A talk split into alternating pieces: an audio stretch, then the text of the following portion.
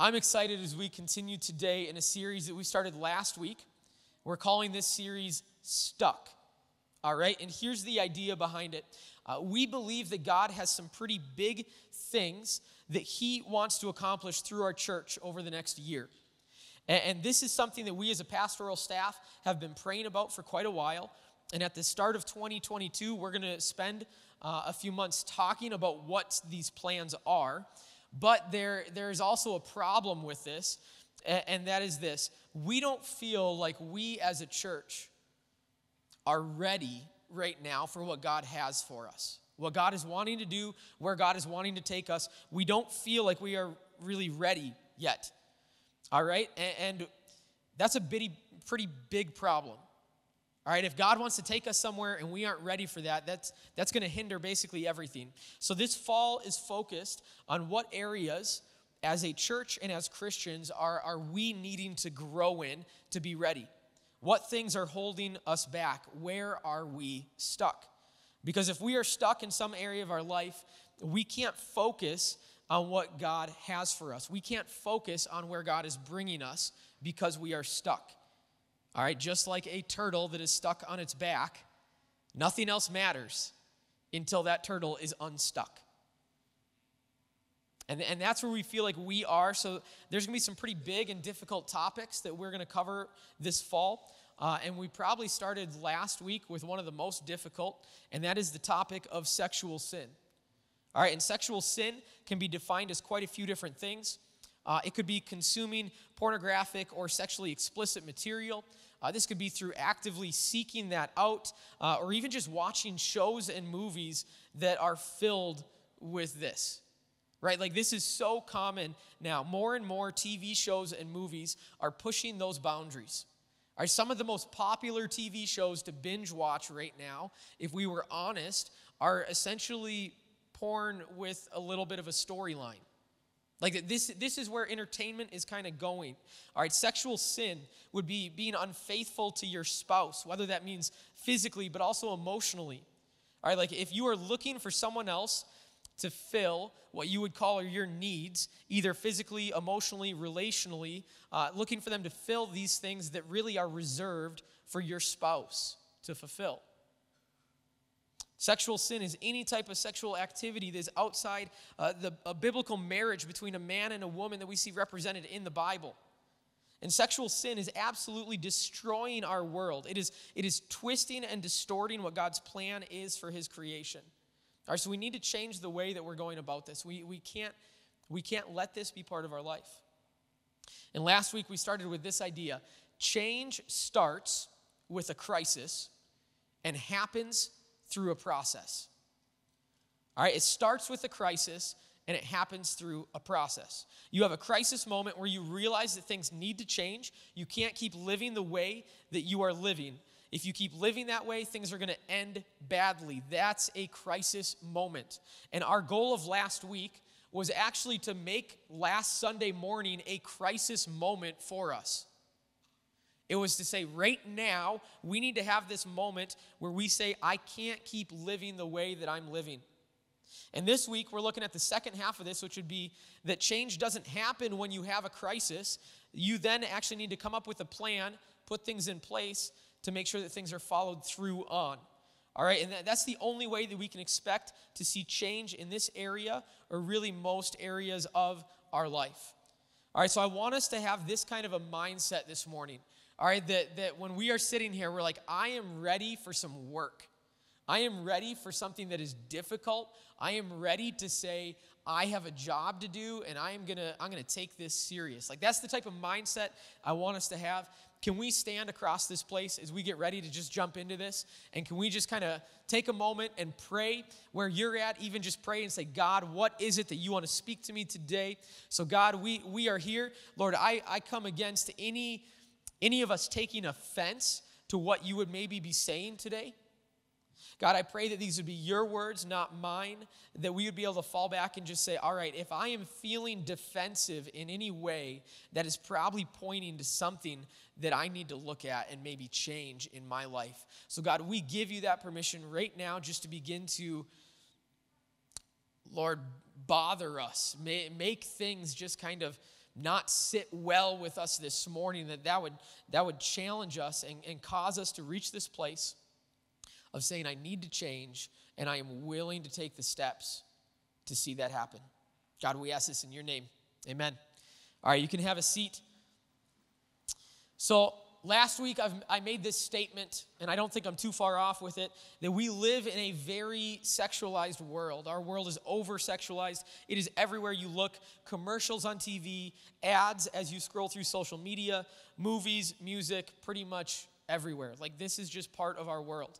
And it can almost feel like you are getting attacked by it. and, and honestly, in some ways, you might be.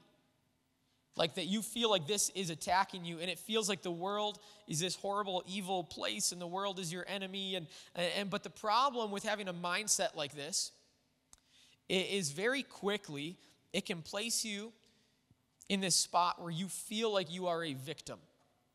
All right?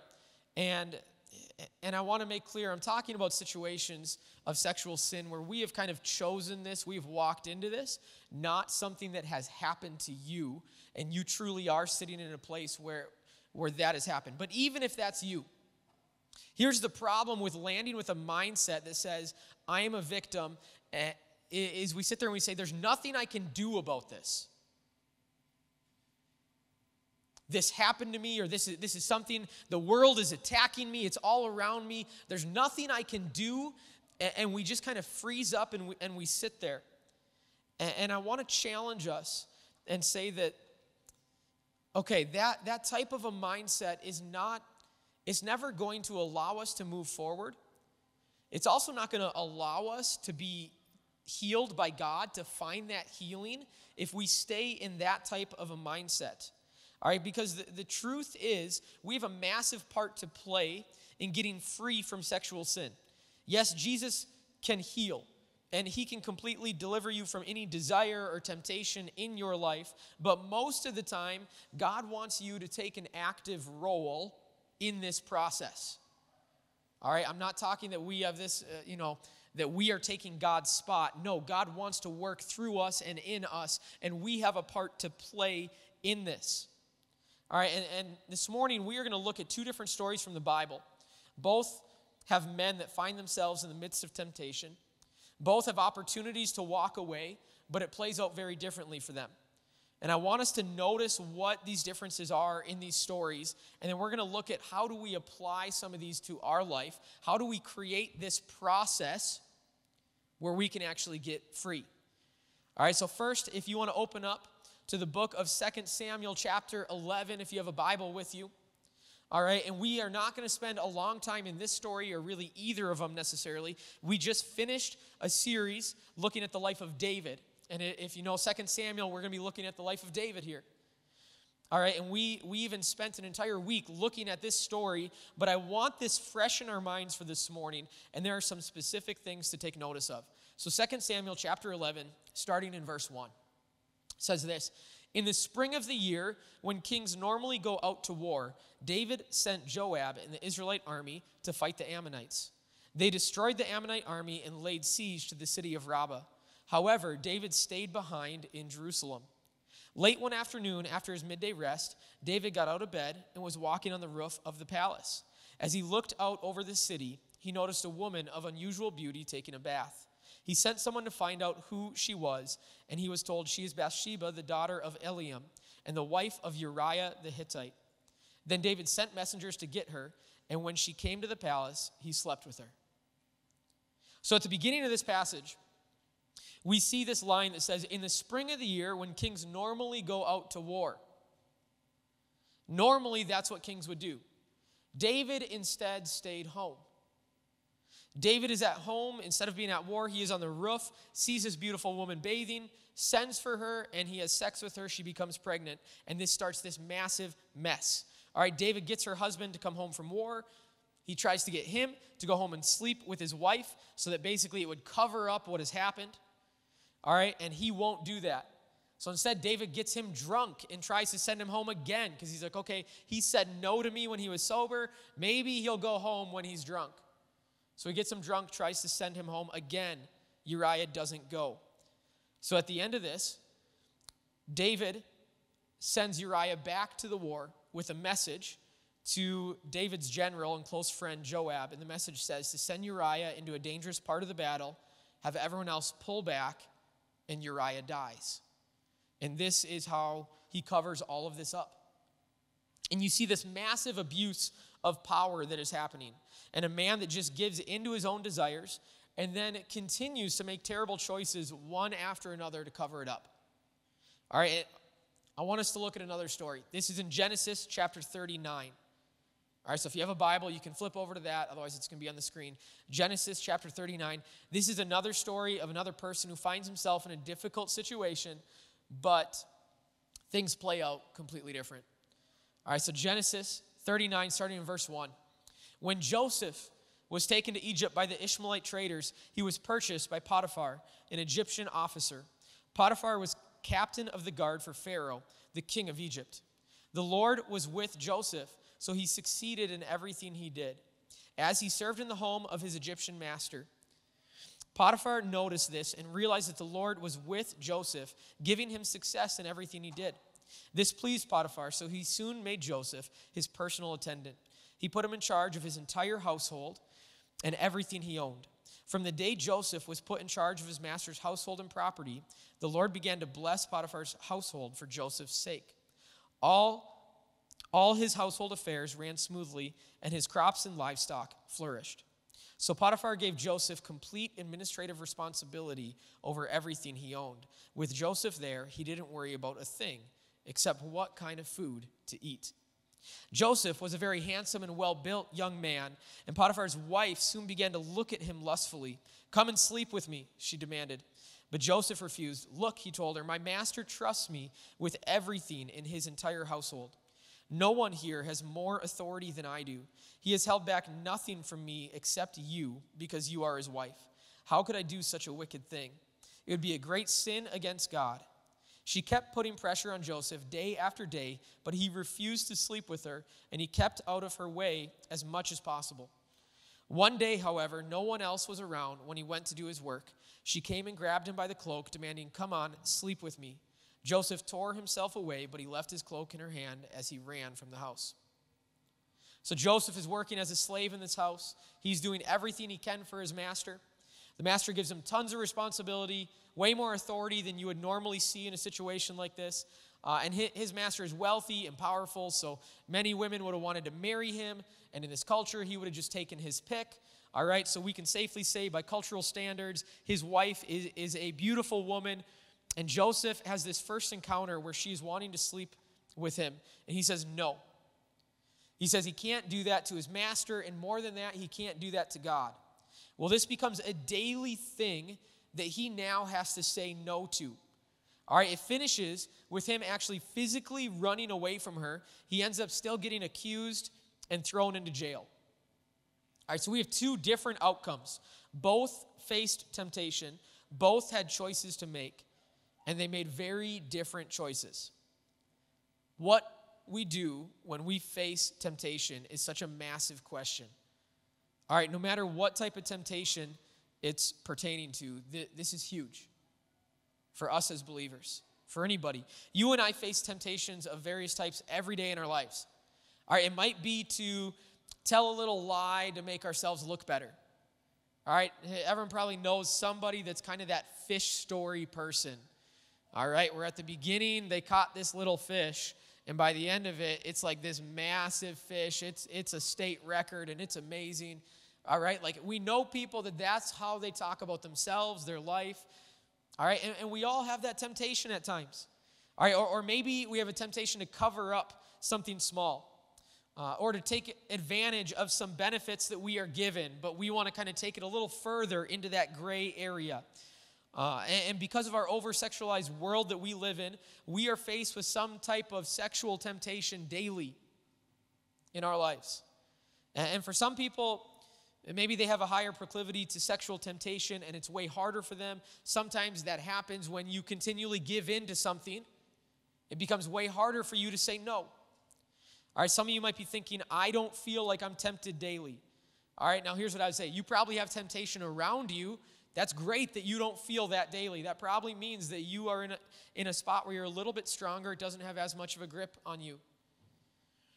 In the book of Hebrews, it actually says that Jesus, when he was, when he was human, was faced with every type of temptation that we are faced with. And when I hear that, that passage, it is a very encouraging and very discouraging thing at the same time. Like it is encouraging that I'm like, okay, so when I'm dealing with something, I can go to Jesus and he will understand basically what I'm feeling, what I'm going through, all of these things. It's discouraging because he lived his life sinless.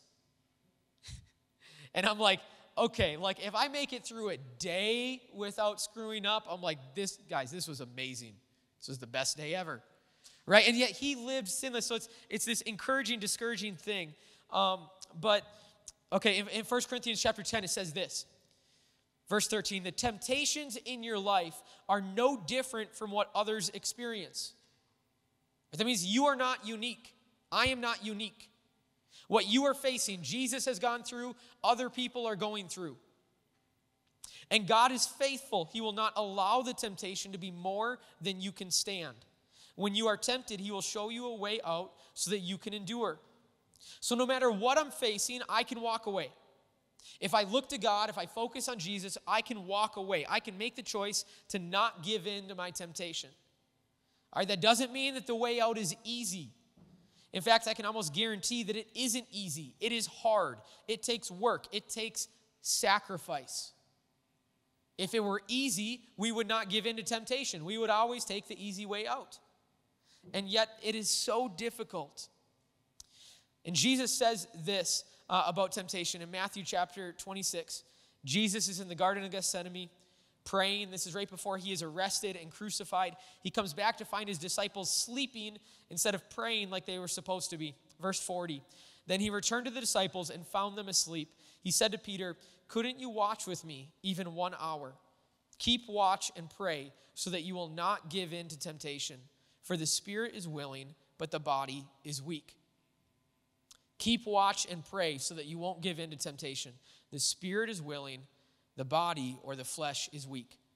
All right, if we want to win this battle, if we want to see change happen in our life, this has to be the, the drive of our spiritual lives. Our spiritual lives must be driven by this, but it must be very applicable to our physical lives. Often we just get one of those two things. Spiritually, we're like, I want to be done with this. I have this crisis moment. Enough is enough. Let's be done. But then we never take the practical, physical steps to actually see this be done. Or we try and set some things up, but we never have that heart moment, that spiritual moment with God that says, I need to be done. Like this, this can't be here anymore. And the reality is, if you don't have that spiritual drive, it doesn't matter what physical boundaries you put in place, you will find a way around them because you are going to go after what you are wanting. The Spirit is willing. That's good. Use that to drive forward. But the body is weak. So we need to plan for that weakness. So I want to give us four steps that we can take so that we can live a life that isn't dominated by sexual desire. All right, last week was the crisis. I can't keep living this way. This week, is the process. We need to have a plan. We need to put this into action in our lives. So the first step is this we need to seek after God daily. If you're taking notes, I want you to write these four steps down. We need to seek after God daily. All right, if our body is weak, but our spirit is willing, let's leverage that. Let's start our day off by feeding our spiritual drive, not by feeding our physical drive.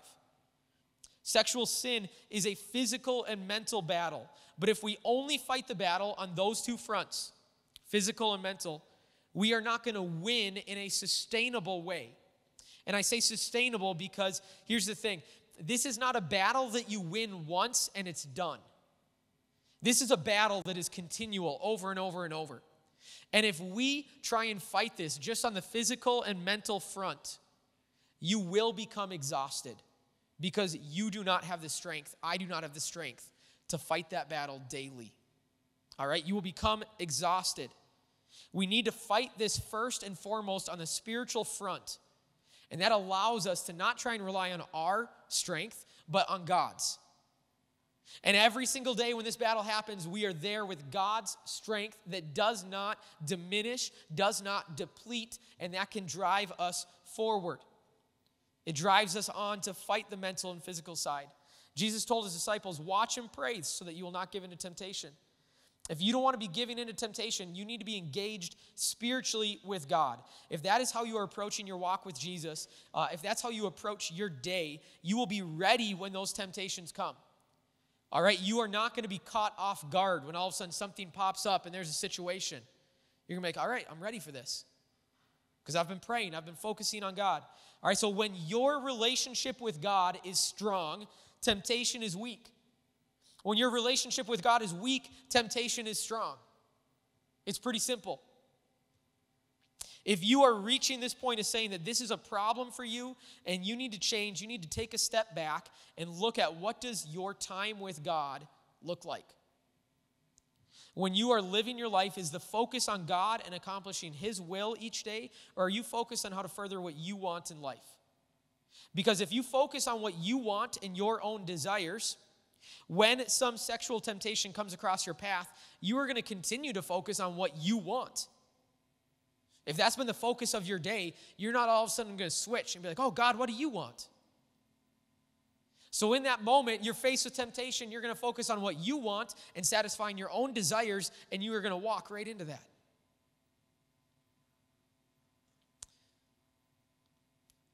The second thing that we need to do is this we need to eliminate the situations that lead to our failures.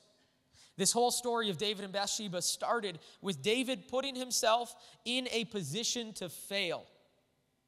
All right? He should have been off at war. Instead, he was at home. If he would have gone to war instead of being bored at home, he never would have walked out on the roof, seen Bathsheba, and had this temptation and all of this that happened. Think about moments where maybe you have given in to some temptation. All right? And if it's happened more than once, I'm willing to bet that there is some type of a pattern or situation that leads to your failure often. And this is especially true with any type of sexual temptation.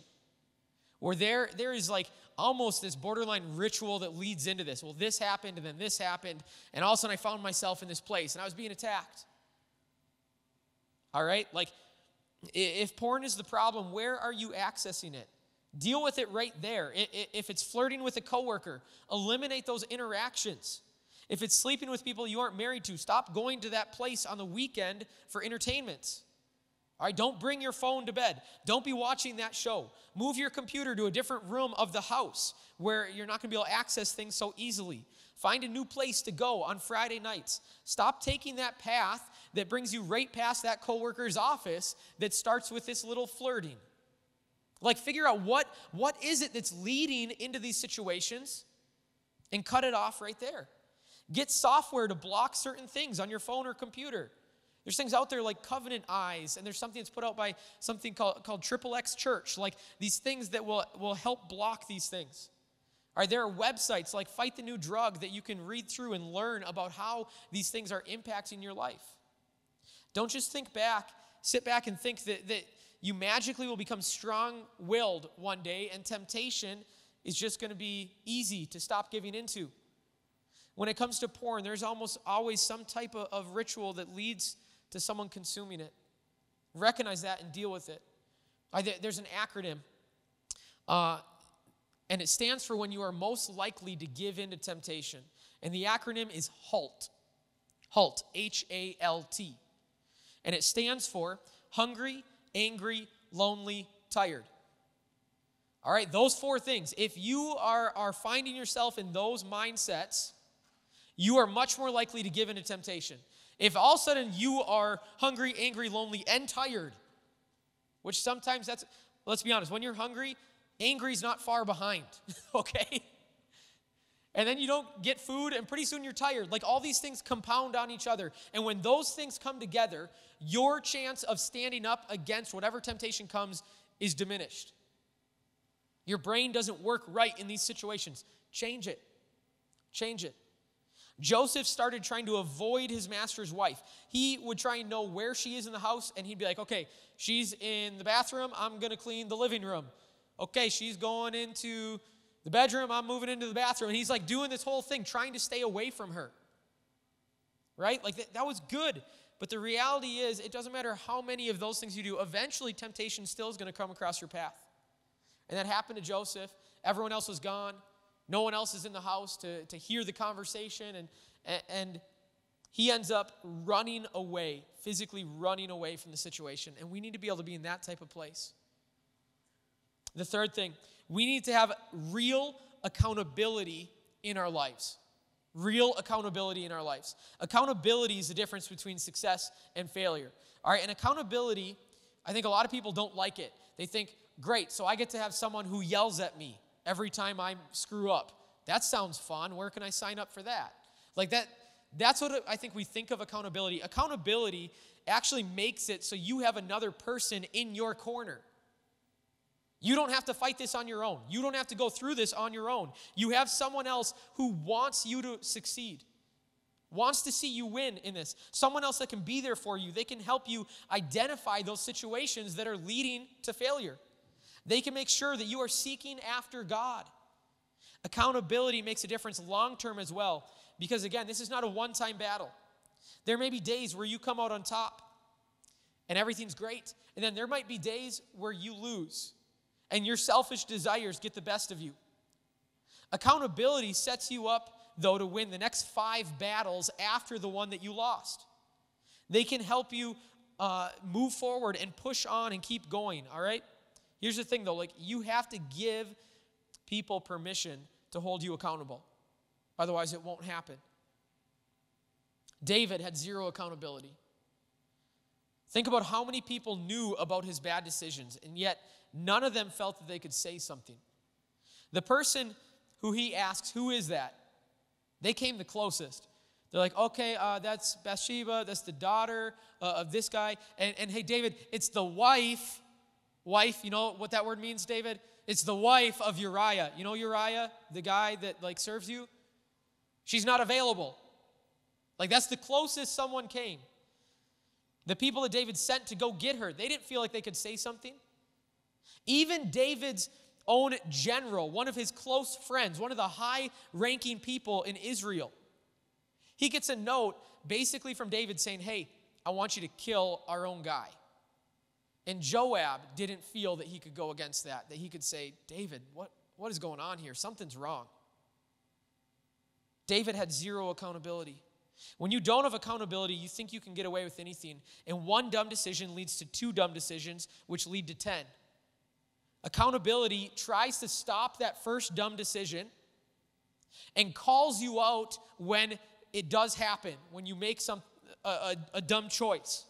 All right? And then hopefully it stops you then from making a second and a third and a fourth and a fifth and a tenth. That's what accountability does. It says, okay, you screwed up. All right, let's try again. Let's not spiral out of control here. Find someone who is close to you, knows you, sees you often, and will tell you things that you don't want to hear because they know that you need to hear it. Accountability is so important. Number four, last one we need to throw our lives at our purpose. Every one of us has a purpose in this life. As followers of Jesus, we share a common purpose of glorifying his name and announcing and bringing the kingdom of God. That is, that is what your purpose is, that is what my purpose is. Every single one of us, no exceptions in this room. All right? Now, beyond that, God has specific ways that He may want to use you or use me to accomplish these things. Our purpose might become more specific. And when we focus on that, when we spend our time thinking about that and doing that, when we are busy with our purpose, it leaves less time for stupid decisions. When that's what you're focusing on, you, it, it, you have less time to be distracted by this. One of the biggest problems in modern Christianity is a lack of understanding our mission. And when we aren't on mission, we get bored. And when we get bored, we pick fights. right? We pick fights about the color of the carpet, and we pick fights about what songs we want to sing, and we pick fights about what the name of a church should be. And then we, okay, I've won all the fights in my church. I'm going to pick fights with the church down the road. Know, like that's what is happening in American Christianity, in, in modern Christianity. And it happens when we get off mission.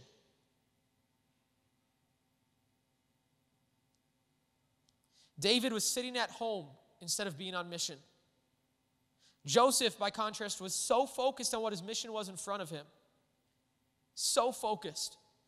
And I purposely want to use this wording of, of throwing your life at your purpose. I wanted the visual of everything that you are being launched, being launched at everything that you are supposed to do. Our world may be over sexualized, but we can't sit back and have a victim mindset that would trap us waiting for things to change in our life. Uh, there's a classic line that just says the, the best defense is a strong offense right? I'm sure most of us have heard that before. And I believe that that is true when it comes to fighting sexual sin. We can't sit back. We have to be active. We need to have that crisis moment where we say, enough is enough. I need to change. And then we actually need to put some effort into a plan and a process to see that change happen. Can we stand across this place? I said this last week. That there's pain in changing. There's pain in changing. If, as you think right now about temptations in your life, and you think, well, I, what, I have to get rid of stuff so that that doesn't happen. Like, so I have a little bit of temptation. You're saying I, I can't bring my phone to bed anymore? So I have a little bit of temptation. You're saying I can't go and hang out at this place on Friday nights? There's pain in changing, there's sacrifice in change. But what we need to understand is the pain in staying the same in the midst of all of that is so much greater. And when we realize that, we are then willing to make change. Hopefully, over this last week and this week, we've come to a place where we want to take some action. And maybe right now you are feeling that and you are saying, enough is enough. I'm sick, sick of living a life that is controlled by my desires. I need to make some decisions, take some action. I need to allow God to heal me. I want to give you an opportunity to respond this morning. All right, and I, I've thought through how we are going to do this. All right, so don't worry about that. All right, but I want to give us all an opportunity to do that. Because if you want to change, you have to take the first step. And, and I'm going to go further and say that if, if this is something in your life and you want to change, you have to take that first step now. You have to take that first step this morning. All right? And and this is so important for us because right now you have this entire room that is kind of together in this saying, all right, this is enough. Like this, we can't live our lives this way. And, and you have the momentum of this morning. In this moment, you're here. You've eliminated distractions. You said, God, I want this to be different. I want to change. All right. And, and, and it needs to happen this morning because when you walk out of here, every step, every moment further from right now, temptation is going to begin to disappear or sorry, the will that you have right now, the resolve that you have to change is going to begin to disappear. Temptation is actually going to become a lot harder. Pretty soon, you're not in a room focusing on God with other Christians. You are back in your life. And you are finding yourself maybe in old habits, old relationships, old situations. And if you can't make a decision right now and you can't take a step right now, I'm just willing to bet that it's not going to happen. So, this is what I want us to do. I want every single one of us across the room to take out a phone. All right, pull your phone out. Out of your pocket, out of your purse, wherever it is.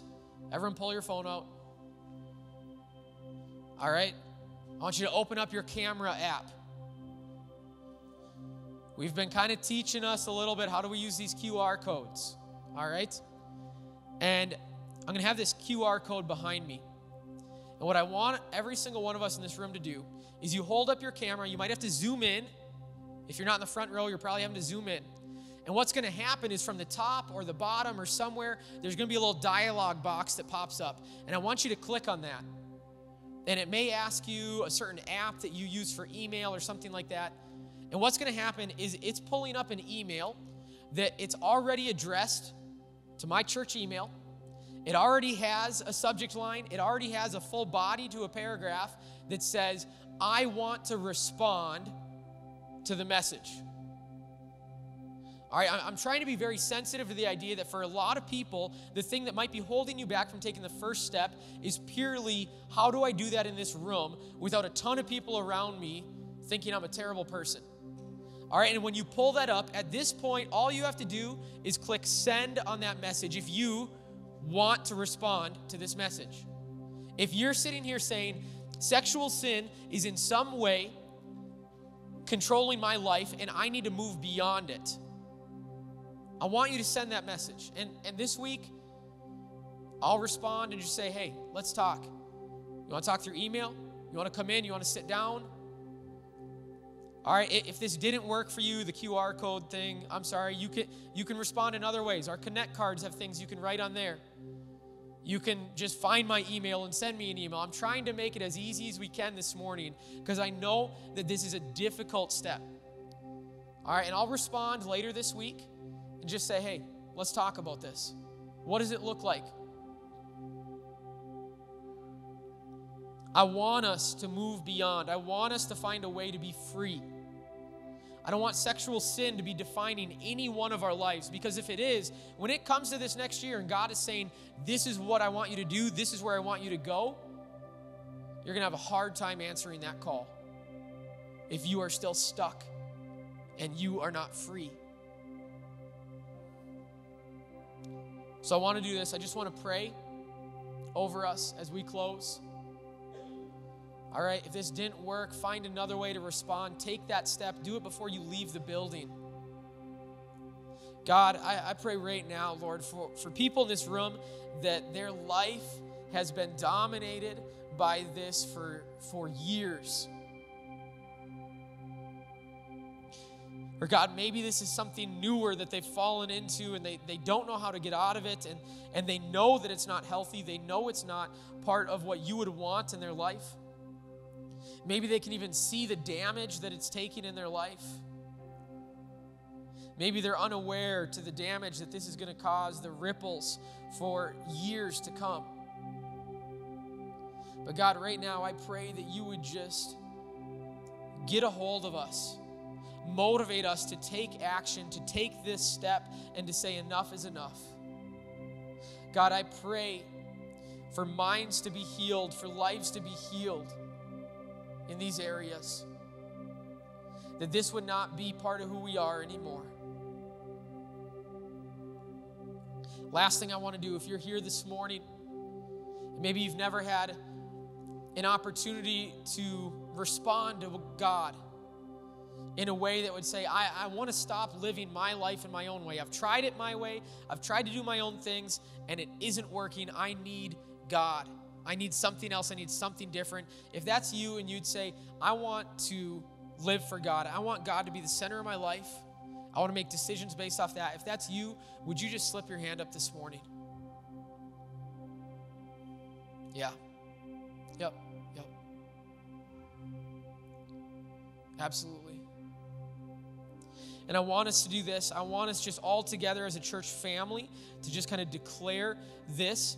Um, I, I'm going to just say a pray here, prayer here. It's nothing magical about it. It means really nothing if this is not something that's actually coming from your heart. But if this is coming from your heart, it means everything. All right, so I'm going to say this, and I want you just to repeat after me as we make this decision this morning. Jesus, thank you for dying for me. Thank you for taking away all my mistakes. I want to surrender my life to you and help me to follow you the rest of my life. Amen. Amen. Can we celebrate that? If you made that decision, if you've made that decision recently, our Connect cards do have a spot on the back that you can simply check. I, I, I want to follow Jesus. I would love to get in contact with you. This is not something we are meant to do on our own or that we can do on our own. We want to get you resourced in a way where you can be involved with other believers that can help you walk this out. All right? Uh, I want to just do this. I, I, I, want, I want us to realize that this morning, for some of us in the room, could change the trajectory of our life. Maybe because of that, that decision you just made, maybe because you are starting a process to find freedom from something that is destroying you. All right? And, and I want us to walk that out this week. So I'm looking forward to responding to emails and to seeing people live in a completely new way that is more freeing than they've ever realized. All right. Thank you guys for being here. You guys are dismissed.